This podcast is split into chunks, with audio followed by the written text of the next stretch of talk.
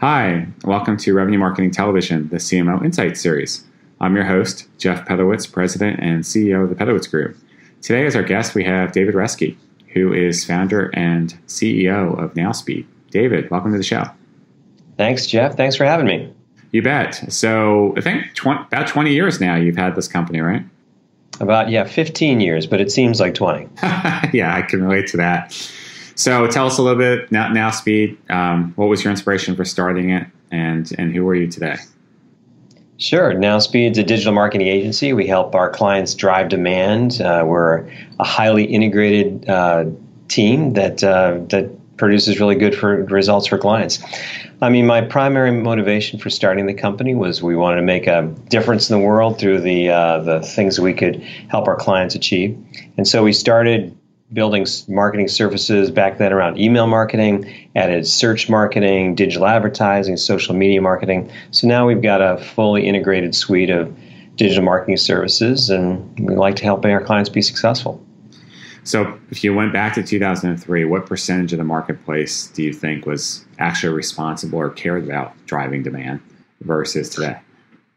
You know, back then it was uh, pretty early in digital marketing, and so there was still, you know, there was, you know, and I think uh, if I look at the stats back then, I think Google ad spending was like four billion, and we were looking at these projections of it going to, you know, eight and twelve, and now it's tens of billions and Google's worth hundreds of billions. So that's just a just a piece of it. But you know what I've observed over the last 15 years is that money in advertising and marketing is moving into the digital space as rapidly as possible because it's all very measurable, it's highly accountable, and so it's been exciting to kind of ride that wave and and you know help clients be successful along the way.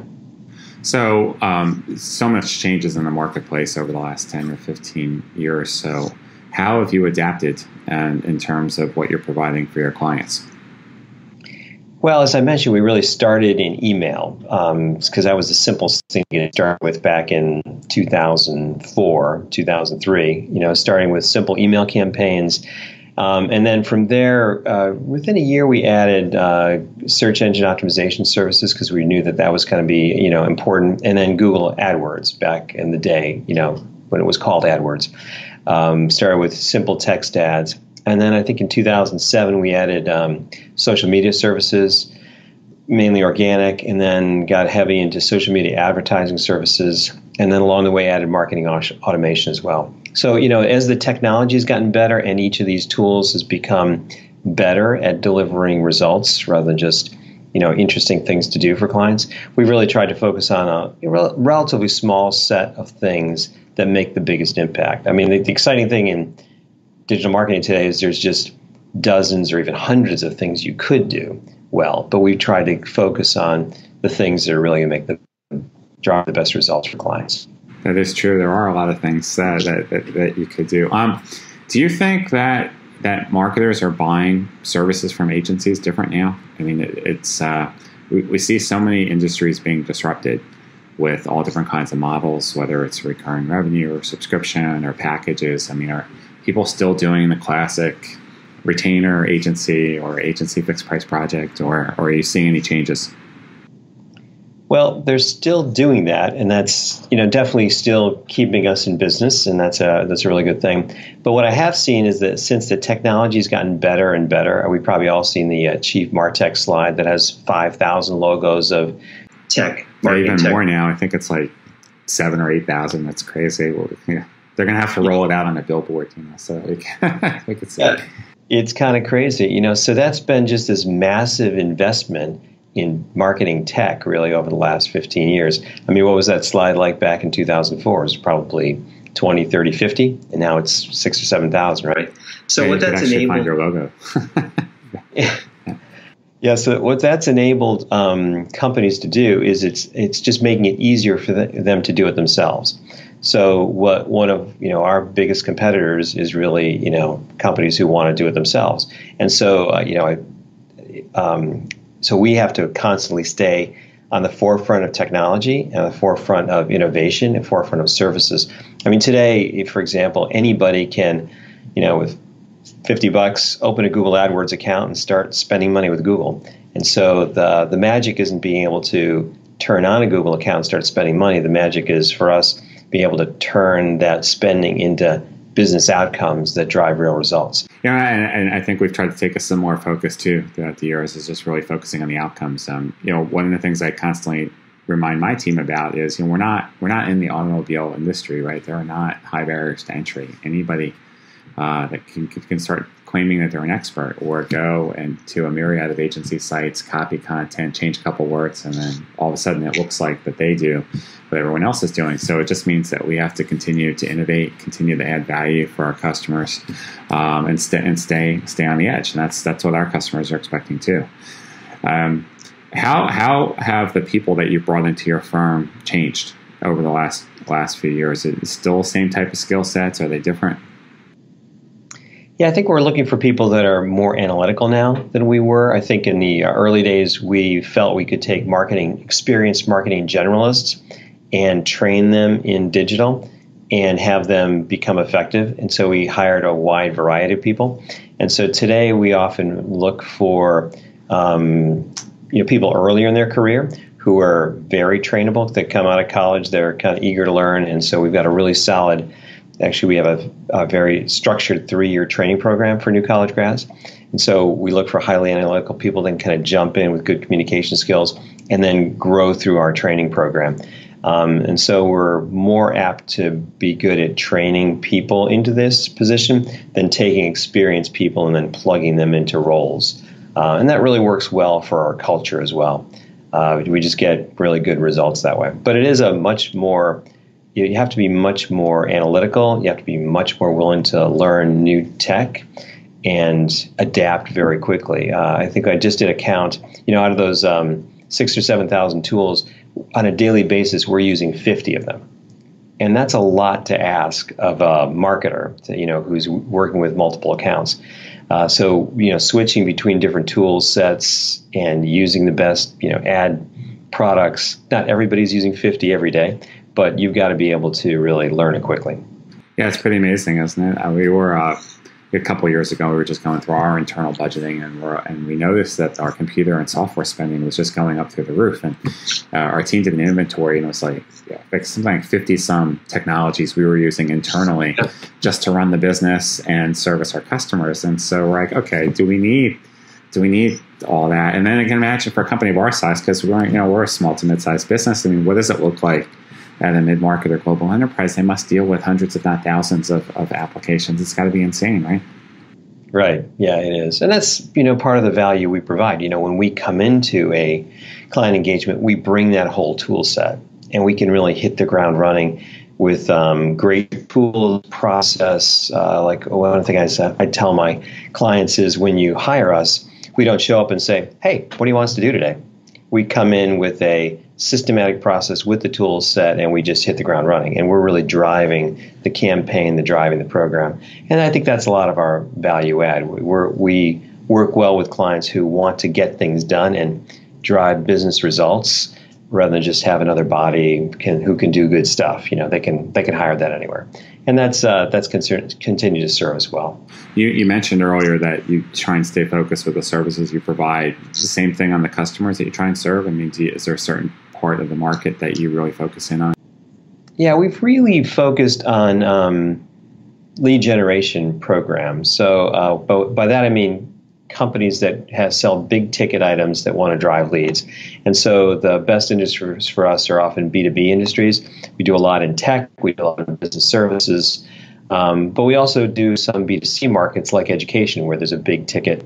Uh, so we work with a lot of universities where they're trying to set up a, sign up a um, you know, a graduate student, and that's a hundred thousand dollar sale for them. So anytime you can drive big ticket um, uh, need, or need leads for big ticket sales, whether it's tech or education, you know, we've got really good programs and efficient processes to get that done. So, are your contracts pay for performance then, based upon how many leads you generate? No, we're not in that part of the lead generation mode. We're really in the services mode. So most of our contracts are retainer based. Okay. Uh, so you know we're we're really uh, you know we work with basically we have two types of clients. One client that will buy a specific service like SEO or social media, and another client that's buying a whole outsourced digital marketing team where they really want SEO, social media, digital advertising, marketing automation support, email, um, maybe some content development, really from one integrated team. And then they, you know, that lets the client focus on strategy and messaging and maybe some other content pieces where they've got really a team of people who get things done. That makes a lot of sense. So uh, I, we all have favorite clients. Uh, many we can't talk about though, but uh, just but do you have one that you, you know, that you can that you think, hey, you know, this is a really great story and we really helped them transform? Yeah, you know, um, we work with you know some marquee clients. Uh, so Nokia is a client of ours, and um, and they're great. It's fun working on big global campaigns. I mean, we work with some of their divisions, and it's great to see. You know, you think of a global brand like that, but it's really fun to work with individuals who are making a difference with specific divisions. You know, it's um, sometimes it's challenging to learn all of their language and their acronyms and their tech, and I love it when our people kind of dive into that and really and get it and really make a difference. And so, you know, it's kind of interesting to work with a large company like that where you've got to work with lots of process and lots of approvers. Um, and I'm really proud of our team the way we get that done. You know, the other end of the scale, we've got some, you know, a relatively small wealth management firm that we work with, where we're their entire, you know, marketing department, if you will. And so for them, we're running their email campaigns and managing their website and it's just kind of fun at the other end of the scale to see a small company where we kind of drive good results and get things done. So, you know, I, I like both of those. Um, uh, you know, just it's just fun to, to make an impact wherever you can. So, as someone that's been doing this for a while now, uh, what do you think is coming next? Is some big trends that that we should be paying attention to as agencies where we can provide value for our customers? Well, I think that there's you know a lot of potential in you know artificial intelligence and big data, and it's going to be interesting to see if we're you know going to be um, needed to kind of bring all that data together, or if some of the firms that we work with will provide all that for us. For example, you know like Google has you know we use Google advertising products, so Google Ads, right? Um, they have so many platforms, and they have incredible amounts of data that, but we don't have to manage any of that big data. We get to take advantage of all that big data. So i think getting smarter about how we're using those products is uh, is important. I think that you know the other big trend is where we used to put all these little software pieces together to make things effective. Today we see some all-in-one products like hubspot um, be really good and getting better at allowing us to do analytics and email and marketing automation and advertising management and maybe social media management and all in one. And then, you know, today they're maybe not best in class in all those categories, but with their investment, will they get there? Will we be able to uh, get to a place where we really have one platform where we can manage everything through? I think that's something. Uh, you know, one of the biggest challenges I think that we often face is where do you make your bets, right? Which technology and which platforms are going to be the, the best. Um, I don't know if you get this experience, but I get three or four calls every day from different technology providers that want to sell me something new or work with me as a partner. So it's you know making those choices. Uh, it's hard. So you got to make got to make constantly and, and calls from our clients. You know, they, they want to move from this platform to this platform. This vendor is giving a better, better deal, but should they move because will it do what they need it to do? Um, and certainly, there's more convergence. I think now. I mean, at least with the top four, five, six uh, marketing platforms. I mean, they all have pretty much enough capability for most marketing organizations. They can do what they need. But then it's beyond that, right? It's it's where are you going as a company and, and who are you trying to market to? Or is it worldwide? Through what channels are you trying to reach your target audience? And it's, it's never a simple uh, question once you get past the core platform, right? It's and then what's the ecosystem? Now, I, am not sure that we'll ever get to truly one uh, platform, but but I I, th- I, can see an ecosystem of, of systems working together in a, in a more coordinated way, right? That, yeah. that would make sense to me. Yeah. Um, you know, I think a lot of people talk about AI, pontificate about it. You know, some people are going to say, well, it's just going to be like Terminator, machines are going to market to machines, or we're not even going to need marketers anymore in a couple of years. What do you think? Well, I think the technology will continue to get better, and so things like uh, that were more manual in the past, like uh, like A/B and multivariate testing, where it took a lot of thought and a lot of detailed strategies to kind of manage those. I think those will become built into the platforms and make it, it will, it'll be easier to really manage that, that those kinds of things. AI will automate some of that and just give us the right answer, give us the best answer. But there's going to be always um, a lot of thought required to build really good marketing campaigns that drive results. You got to think clearly about the needs of the target audience, the content that's going to get them to engage, the right calls to action. And I think that there's always going to be a need for thoughtful marketing that makes it work. One of the uh, comments I got um, recently from someone who you know incidentally bought HubSpot um, said, "Well, you know, hey, I bought HubSpot. Well, why do I need you?" And I said, you know, just as an analogy, I said, well, just before because you buy Salesforce.com, does that mean you don't need a Salesforce? And of course, the answer is no, right? So, you know, just because you have a platform, you still need to think creatively about the content, about the messaging, about the design, about the flow, uh, and about how advertising and organic search and email how it kind of all blends together. One of the initiatives that I'm really working on here is um, to be a big theme for the fall is integration. So you know we're we're actively working on exactly uh, nailing the integration points between all of these things. Because one of the things I see all the time with our clients is we, we we're building all these digital silos, right? The uh, the content people don't necessarily talk to the SEO people. They don't necessarily work with the social media people. It's a little different than the ad team.